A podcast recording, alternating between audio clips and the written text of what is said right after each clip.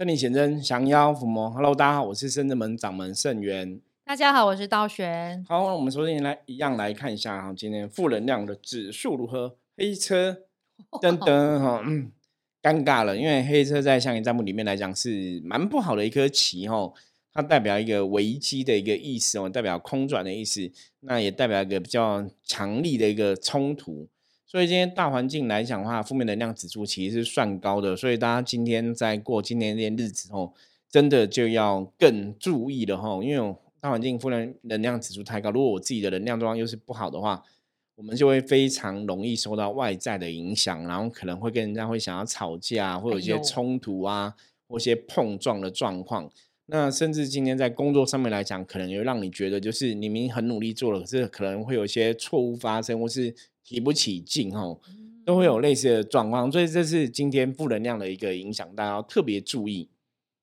好的，那我们今天要聊一个呃社会新闻嘛，国际新闻的一个主题是蛮特别，因为我看到这新闻时候觉得师傅传过来，我觉得蛮特别。当师傅说这可以跟大家探讨一下现代人的一些状况。嗯，它上面写说诡异的神经疾病。蔓延欧美少女是少女哦，然后他们会全身抽搐，如鬼附身的嘶吼。然后专家分析说，这都是抖音害的。抖音 TikTok，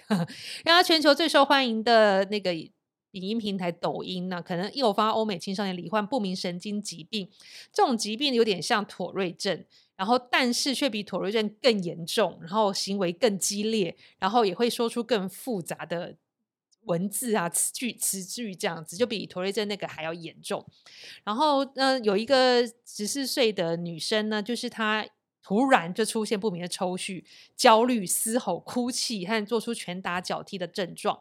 然后送去欧洲的一个澳洲维斯敏医院，他的主治医师就说，他进行两年的治疗跟调查后，发现这个怪病应该是跟疫情到大爆发有关系，在全球。很多的少女出，你看他报道写是有数十万少女受这样子的状况所影响。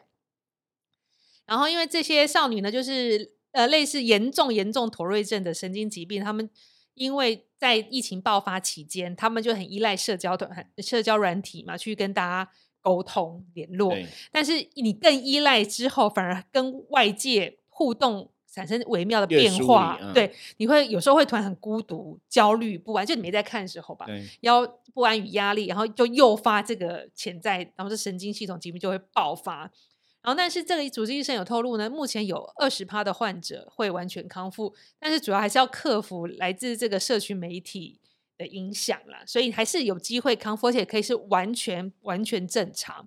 然后因为现刚刚提到那十四岁少女，她在两年后其实现在已经完全正常。然后因为这个报道里面还有一些，里面有几个案例，都是一些少女，真的是少女，可能十几岁，就十二到十十七岁这样子，都很严重的暴力行为啊，然后拍打吼叫，他们全部都是过度使用抖音而而来的。这真的很奇妙哎！就过度看一个平台软体，这样会看看手机的东西，不是就是很轻松要疗愈这样？怎么会看一看变成造成自己诱发自己神经系统病变，然后突然就失控？现在我觉得一个重点呢，我们在讲能量法则。其实看到这个新闻的时候，我觉得它也是很值得大家来思考了。嗯，因为它其实跟能量还是很有关系。嗯，所以所以我们一直也在讲说，我们是身处一个。能量的世界，哈，的确是如此。那我们之前在讲，像我们讲能量时，我们讲到说，因为风水嘛，对，说风水是你居住地方的环境整体的能量状况，跟你的能量的产生的一个哦，不管是和谐，如果是就相融就和谐的一个状况，或者说不和谐，可能就是风水上的冲煞。嗯，所以能量这个事情，不管走到哪里，其实都一样。那换句话说，哈，你今天看一个抖音的节目、影片、短片。它有没有能量？有，它还是有能量啊。会有开心的，或者是悲伤或无对，或恐怖的 嘛，恐惧的。所以其实每个东西，我们身处能量世界，每个东西其实它都有它代表能量。所以一般像我们在看这个状况，因为我当时看到这个新闻，我就觉得他这个跟这个这些人，你看他发病了之后，一起有些人百分之二十是可以好的，对，所以表示他这个就是一个疾病。那你当然发病，表示说这个人本来是正常的，嗯，可是后来变不正常。对呀、那以中国人的逻辑来讲，这就是阴阳要平衡嘛，才是正常嘛。阴阳嗯不平衡就是反常嘛，嗯所以他的能量一定是不不平衡，能嗯量哪边出了问题，出了异常。那我们之前在讲能量世界，我们有跟大家提到过说，其实你可以从身心灵的角度来思考能量这一件事情。嗯那你看这些人，他们就是身体已经产生了疾病病变了。对西医看到病变，他可能会抽搐，可能会干嘛？眨眼睛，可能会怒吼，可能会拿叉子插人，这就是疾病的一个行为。哈，对西医当然讲的觉得这疾病行为。那我们看这就是身体的状况是不 OK 的。嗯可是我们之前在讲说，身心灵能量状况失衡是它包括心心念、他的想法、念头、想法是不是有问题，然后包括他的灵性是不是有状况，所以他才会产生身体的不协调，或者身体的这个像头类症一样，然后更甚至更严重的一种疾病像状嗯。况。所以是从心理的念头，包括像你说看抖音，可能是疫情影响造成疏离，或是造成他们内心想要寻求什么什么的，然后嗯就是心里的念头想法，是不是这些少女是不是哪边出了问题，或者说他们有些是不是有一些内心的压力？像我们之前讲说，在我们甚至们向你占卜帮助别人的过程中，我们说很多人卡音啊，能量状况不好哈，或者有些已经忧郁症，甚至有些像有点精神疾病或出现幻觉，在我们的看法里面来讲，就是，哎，他其实一开始是因为内心有压力，嗯或是他真的是一个压抑型人格，很多不开心的东西都不讲，一直往内心深放，嗯，一直买一直买，，对，买买买酒，有一天爆掉，他就生病了。那为什么爆掉会生病？因为这个就是他能量心理的能量，他无法去复刻，嗯，所以心理能量产生失衡。那嗯失衡的结果造成身体的异变。哦，我我觉得这个身心灵其实是都可以理解的。所以当你在看这样的东西的时候，所以一个重点，我觉得刚刚前面讲的第一个重点是，所以大家基本上还是要慎选资讯。嗯，你看，像以前我们要看电影，会有些像电影要分什么限制级、普通级嘛，有些有暴力的，有些有性的，有些有伤害的，嗯，也是很多都说小朋友不能看。对啊，那你就觉得很奇怪，为什么小朋友不能看？因为小朋友看了会学。那小朋友为什么会学？因为小朋友不懂嘛。对他还没到那个程度，对，所以你看，所以其实电影这个东西，杀人放火、奸淫掳掠都是假的哦。对啊，可是他有那个行为出来，就包含了他其实就有这个能量。那小朋友不懂嘛，所以小朋友是一个完全怎样百分之百吸收收对电影给你的能量的一种暗嗯示或怎么样，所以他就嗯坏掉，他可能就学这样的一个行为。嗯，所以这就讲说，所以能量法则里面来讲，他的确是这样，就是你看到什么东西，那个能量对你会产生影响。嗯，可影响的程度，当然随你这个当事人的认知。哦，我们你看，我们有讲到当事人认知，之前我们来讲能量的时候，也讲说当事人认知很重要。重要，所以你当事人认知这是一点嘛。那如果你当然有正确的认知，当然你就不会受到这个影响。可是如果没有的话，你就被影响。嗯我我之我之前遇过一个一个朋友，就是也是这种有拜拜的老阿妈这样嗯子，然后他孙子就是都看到那种，然后像人家绕境都有七爷八爷嘛，对，绕境啊那种家将啊，大声嚷嚷嘛很大，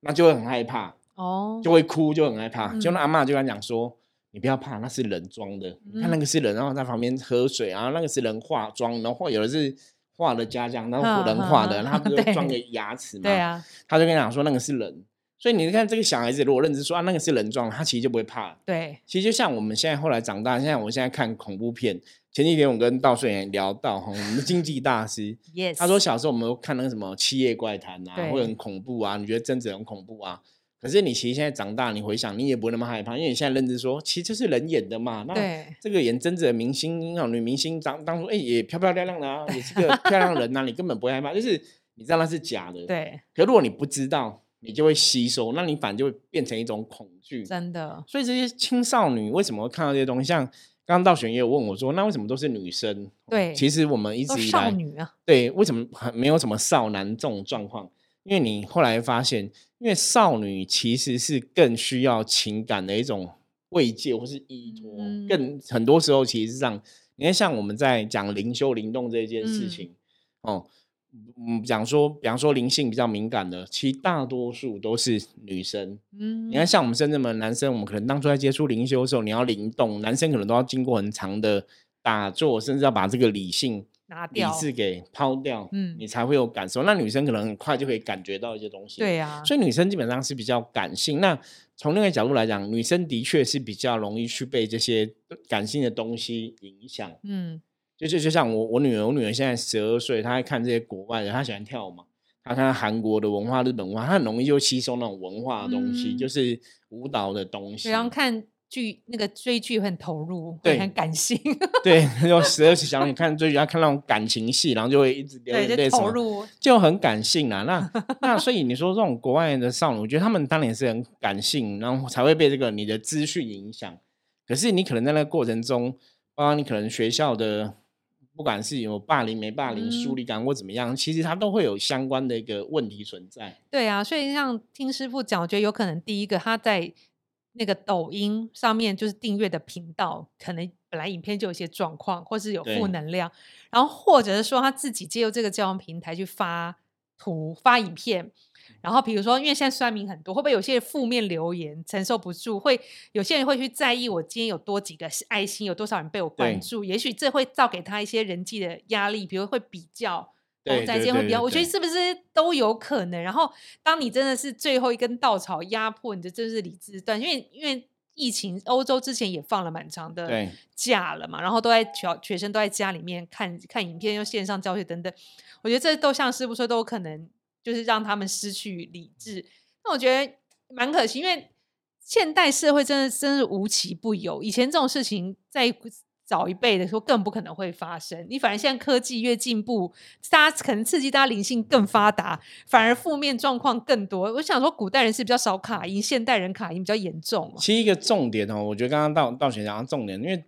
古代人比较单纯，为什么？因为生活很单纯，嗯，所以你接受的负面资讯真的不会那么多。嗯你不会看到很多负面东西，比方说你这个村庄大家都很善良，然后大家以前，以前像以前台湾早期 乡下都这样子嘛，嗯，你每每家每户都不用锁门嘛，因为没有人会嗯偷东西嘛，对所以你在这边的确大家都很善良。嗯可是谁会偷偷东西？外地来的，对，都这样子，就外地来了才把这个东西带进来，然后大家开始恐惧，怕有坏人嗯才开始锁门嘛。嗯所以以前人真的他生活资讯就是很封闭，嗯，所以你如果从这个逻辑来看，你觉得哎封闭好像也未必是坏事啦，就是可是当然我觉得世界还是要开放哦，因为以前封闭，所以你你你在环境如果很单纯，基本上他们也不太会接受到太多的负能量，嗯所以你就不会去比较，不会去干嘛。那可是因为现在大家像刚刚讲，你看你看抖音，上你会传嘛，比方说有些人会会画图，会干嘛传上去，对，你就去看说有多少多少人加我加加我好友啊，多少人按赞啊，多少人给我一些赠品啊，嗯你就看这些东西，那的确就被影响。嗯你看这种能量传承的确是真的。你看像国外，像之前韩国或是哪里都那种网络霸凌嘛，对啊你，只是那些酸民留一些言，那其实他们讲了也不是事实，可让他们可能也去影响到一些没有智慧的人，然后就大家一直这样讲，那你看那些东西，你真的会不开心哎、。其实这样又回到文字的力量了耶。对，就像我们讲说能量，其实这样就任何事情都有能量嘛，画面、影片有能量，嗯文字也有能量，歌唱嗯也有能量，就什么我们我们处在一个能量的世界嘛，嗯，所以大家就会更了解，所以你才会去知道说，哦，为什么以前我会讲说要多说好话，要做好事，要写好的文字，对，因为你身处的能量世界就是这么一回事。那好，这些东西，文字、影片、抖音的很多东西都有能量嘛，是啊，所以如果我我当事人的内心是很健全的，我我认知认知是很 OK 的，我就不会被影响嘛。嗯可是当这种负面能量排山倒而来，就算我认知很 OK，可是每天一百个人骂你，一千个骂你，你一定有情绪啊。对会，因为大多数人不是做一个能量的工作的话，对，你不会去锻炼你的能量嘛，嗯你也不会去了解说，哦，原来趋吉避凶是靠近好能量，远离不好能对，量不。要看不要看，对，可是你在吸 收这些怪怪的能量是不好能量，久了之后，你的心理能量没办法承受之后，你可能就会爆，你可能就会生病。嗯那你生病当然就会有一些异于常人的动作出现。那这种东西很很有趣，就是当你真的生病了，异于常人了，你有这些动作出现之后，对，你你必须给他一些刺激，让他导正。因为你如果那个时候没有让他知道说他的能量要拉回平衡，他就会一嗯直失衡下去哦。嗯就是这个就有点像说，一个人本来没有生病，可是你觉得他是病人，久了之后他也觉得他可能是病人，他可能哪里不舒服。嗯，因为人的意念其实会去影响。对，所以像我们之前，像以前我儿子小时候啊，嗯我就带他去上那些课，就是像以前有些什么启聪学校的朋友，或是特殊教育的小朋友，嗯他们可能有了不管是自闭症、过动儿等等的，那他们就有那种课程是让这些小朋友跟正常的小朋友一起上课。哦，很好、啊。我小朋友就我小朋友就是正常，就是一起上课。那嗯为什么要这样做？因为在那个状况下，你要让他们知道他们其实是可以正常的，他们嗯就会维持。哦，可可能，当然你希望让他们变更好嘛，嗯不然就是他们维持他们状况。嗯可你如果让他去跟一群也是有问题的小朋友，哦，就是可能有一些生病的小朋友，其实他就会一直生病下去啊，嗯，对因对，为他就觉得我就是有问题的嘛。嗯所以你看，这个东西就是人的意念，人的一个认知，其实很重要。真的，所以为什么以前在讲能量法则，我说你不要给他贴标签，你贴了标签说你是自闭的，你是什么样，他其实就会一直被影响。对，我觉得师傅刚举这个例子很好，我也突然想到一下以前我自己的一个例子，就是以前我我忘记我就是当学生在年轻时候，就是如我只要回想到，比如我一件很糗的事情，对你就觉得有点害怕，对紧张，嗯。然后我就要让自己分心不去想嘛，所以我就会啊，或是哦。哦，或是赶快唱一首歌，就是你会分心，对就你想到我我已经开始有点焦虑了，我就会叫，不是叫，就是发出一个声音。或是咳嗽，或者突然对或者突然讲一句话，或是唱歌，让我自己去分心。对，就是让自己免于那个状况。对，所以我现在想想，那是我那个是缓和的症状。如果我不缓和，我就跟他们一样了，我就拍桌子啊。对就是因为我我突然想到，比如网络负评或负能量带给我压力，我可能就是拍桌子，然后突然尖叫打打家打家人。也许就是他们是激励，因为他们的那个负面能量可能更大。我只是一件，比如说，，因为我们是理性，我们可以控制嘛。对，现在突然想到，那可能就是我以前症状的进化版。对对，所以他们就是因为他们的负面可能更大，接受像像那个抖对，音，那他们更更没有办法去去控制自己。对，所以他要转移那个，他就这样。所以像师傅说，如果你没有给他一点刺激或什么，他不会好，因为他会一直停在那里安静，就想到对他就一定要做一个很所以你要给他一个正面的东西。其实白话来讲，就是用正能量去导正嗯他的状况。那你看这个世界，其实就让像我们之前谈到过，说像国外之前流行音乐疗法，嗯它也是说是说你的身体五脏六腑、心脏什么，他们都有不同的频率运转的一个频率，那就是它的声音这样子。嗯可是它如果是、嗯、这个器官坏掉，它的嗯频率就不对。嗯所以你用正常的、好的、美好的音乐，一个正向的一个频率能量去共振它，把它导正，那嗯就会变健康。嗯所以这个逻辑其实跟我们刚刚提到的这个逻辑其实都一样。因为像刚刚道元提到，我也想到我小时候也是这样子，就是因为我小时候我们让我们家住那种传统的老公寓，那其嗯实楼梯间都暗暗的。对。那以前的光就不太懂，以前都装黄光的。对，我家以前公寓四楼，也是都很暗，对不对？现在现在我灯泡一颗，对，以前都是灯泡都黄光。那嗯后来我记得到好像我十七八岁专科以后，才发现说，嗯，原来那种公寓的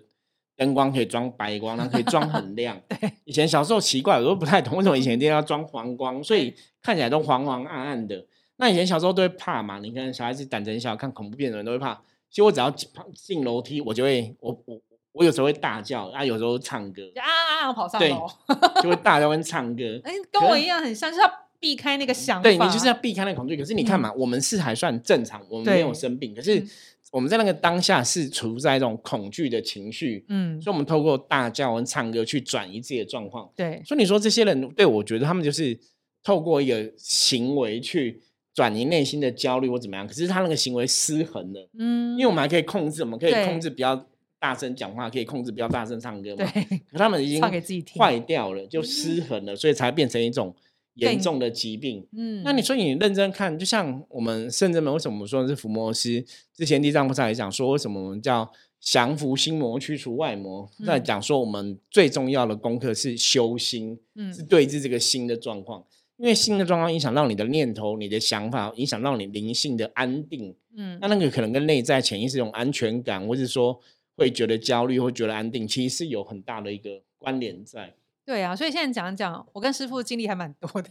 他就是这种奇怪的经历，就是今天举到这个例子也是很特别，所以我觉得台湾搞不好也有一些我们之前遇到客人，比如这会突然大叫啊、对。讲话什么，也许他也是像这样的状况的衍生。对，可是他。只是说他已经无法控制对，他的。对，只是他负能量可能是来自家里啊，或者父母什么之类的，所以我觉得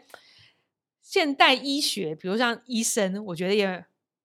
蛮难为的，因为这种事情你可以告诉他方法，但是做不做得到，其实是当事人自己。对对啊，所以我觉得医医生真的很重要判断，因为你也不能说这个医生他医不好你，就是他医术不够高，因为这个很难，这真的是在当事人心里。我觉得偶尔透过宗教是蛮有蛮有力量对，宗教的力量来源最大一点就是让你认知到说你有个神明，有个神圣的力量在支持你，你不是孤单的。我说，我觉得这个支持的力量其实是让帮助我们的内心达到一种稳定嗯，跟安定。那像刚刚讲，如果他的负能量资讯是来自这些影片啊，嗯来自别人对他的网络的霸凌、攻击等等的，其实讲实在话，医生也没办法去阻止这些事情发生嘛。是所以他当然只能跟当事人讲说，你不要去接触这些资讯。就像我们一直跟大家讲，你要趋吉避凶，远远离不好的，靠近好的。嗯可是如果这个当事人他没有办法不被影响，那大家看到不好了，他就还是会被影响啊。嗯所以解铃还须系铃人，所以最重要的关键，大家听了我们这么多次的节目之后，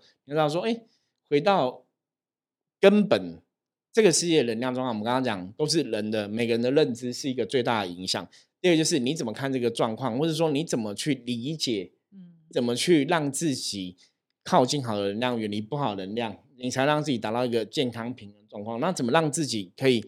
我们讲修行，最终就是要修到如如不动，对你对不要被这外在的能量影响嘛。嗯可是那真的是要有一个锻炼的功课啦，那也不是那么简单。因为像我自己以前小时候，我也是我我我觉得我个性也是蛮容易受别人影响的。嗯，像刚刚道玄举到我们之前例子嘛，很多人会给我很多建议指教啊、指教，就说，嗯，摄影师，我觉得你可以怎么做怎么做。我那时候都觉得，哎，别人讲好像都有道理。嗯可是突是真的，突然有一天我发现说，对呀、我现在不是小孩子啊，为什么我要是听别人讲？为什么不能相信我自己也懂呢？对啊，自己可以做主。对，那这个就是你从小的一个习惯养成，因为我们小时候太习惯听别人给你意见了。嗯小时候听爸妈跟你讲你该怎么做，嗯到学校听老师跟你讲你要怎么做。有些人可能自己比较没有主见，就听同学跟你讲，对所以你就忘记说，其实我可以自己做主啊。是，那你就养成一种习惯，你都到处听别人讲，你当然自己就没有判断能力嘛。对所以像你说，像欧美这些少女，她们生病会不会他们也是类似的状况？因为她没办法自己决定，她都大量的依赖影片、依赖抖音的资讯，所以当他内心如果失衡的时候，他们有个强而有力给他一个心灵力量的支持支撑的话，其实他可能能量阴阳不平衡，就会变成这样的一个疾病状况。对，我记得之前我们遇过一些像忧郁症的小朋友，嗯那我们后来了解，他们也是有些是可能真的跟原生家庭、跟父母有一些关系在。那我也跟这些父母讲，我说如果你没办法帮助他，你可能就是让他有个宗教信仰，对，让这个宗教信仰支持这个小朋友他内心的力量，嗯让他有力量之后，他可能就可以突突破这个状况，或者是说你要有个取代，让他们内心不是孤单，或者他们内心有个力量存在。那我以前遇过的案例，他就是他本来也是有点状况的，嗯，后来怎么样变好，你知道怎么吗？变好的？结婚，哦，因为找到一个爱他的人，所以他内嗯心的那个能量、就是有一个依对对对，我有个依靠，嗯所以我力我的我的能量就 OK，我就不会失衡的。嗯可如果他又没有依靠，因为像刚刚前面讲，因为疫情期间大家都没有朋友嘛，嗯你都只有网络而已，网只有手机，你没有一个依靠，你又遇到负面能量攻击，你自己又没办法消化，那你可能就完蛋，可能就变成生病的状况。对啊，我在想说，那师傅刚刚提到原生家庭，那他们会不会原生家庭有一些些状况？对，也许原生家庭有不同的压力嘛，因为疫情爸爸妈妈有不同的压力嘛，对啊你自己的压力没办法得到释放，嗯，我觉得这就是一个会有很严重的影响啊。那师傅，你觉得像这种这种神经失调、灵性敏感这种东西，会不会跟遗传有关系啊？有有可能呢、我觉得这种能量的世界，或是这种灵性的问题，其实坦白讲，它真的无形世界很浩大。嗯，对它到底是这辈子我我的身体机能然后，到底是我真的脑袋里有个筋坏掉了，还是说是我灵性敏感，我灵魂的问题有问题，还是说像刚刚讲跟祖先这个 DNA 基因有关系？对啊，我觉得都有可能有关联性啊。可是这就是要个案来讨论。对啊，因为我记得以前有听师傅聊过一个话题，因为最近像那种雅斯伯格症，在现代社会近几年比较多很多很多朋友就去嗯检测才知道啊，原来是雅斯伯格，像我们这些台北市长对也是。然后师傅有说，这些人的特质也许跟他灵魂本质有关系、有关系这可能并不是后天造成，因为他是先天就这样。所以，所以我们在想说，天上有一批灵魂，他的特质就是带这样子的。对，也许他的灵性就是比较敏感，他特质就这样子。那只是说以前大家不理解、不懂，那现在发现说哦，原来他们是属于这种类型的。嗯，对啊，所以我觉得凡事都有他道理。诶，那这样子的话，所以如果我们是 有雅斯伯格症特质的人，就很容易来人间历练嘛。也不一定，我我觉得未必。对，只还是只是还是灵魂，就是还是每个，因为像是每个人都有习气嘛，所以可能就是真的是你前那个习气带下来，到现代人类社会给他这个名词。对，所以其实你看这些东西，真的还是蛮特别的。就是能量的世界里面真的很浩大，很多状况，那其实可能都跟能量有关系。那当然你要抽丝剥茧，到底是是灵魂的源头，还是前世今生，还是说这个一辈子他本来的做下来的 DNA 习气就如此？我觉得这个有嗯很多可以讨论的地方。嗯，不过没有关系哦，大家这个锁定我们《通灵人看世界》这个节目哦，反正我们就是会一直陪大家聊下去哦，聊不那当然停。当然，大家如果有任任何类似的问题哦，也欢迎来跟我们讨论。是的因为，我觉得这个东西有些时候也许不是一次一集两集哦，一天两天就可以谈得完哦，它有太多东西。那一样，我们在这个过程中就是每天让自己哦学一点学一点，我觉得很好。嗯就像之前我们只讲地藏不呃那个济公师傅讲过，他说今天比昨天进步哦，这个就是一个好的现象。是的。那我们就让自己每天每天的知识，每天每天的尝试，每天每天认知能量世界，你今天比昨天认知更多。我觉得这就是一个学习的一个正向思维哦。那当然，你了解越多，你就更可以得到能量的好处。嗯，所以这是我们通灵人看世界最希望达到的目标哈。那当然，无形鬼神世界它也是跟能量有关系嘛。所以为什么我们都在谈能量话题哦？好，如果大家喜欢我们今天分享哦，欢迎加入圣正门赖哈，然后也可以跟我们讲哈，给我们多一些支持跟鼓励。谢谢大家然家，后任何问题的话，也可以随时跟我们来讨论哦。我是圣正门掌门盛元，我们下次见，拜拜。再见。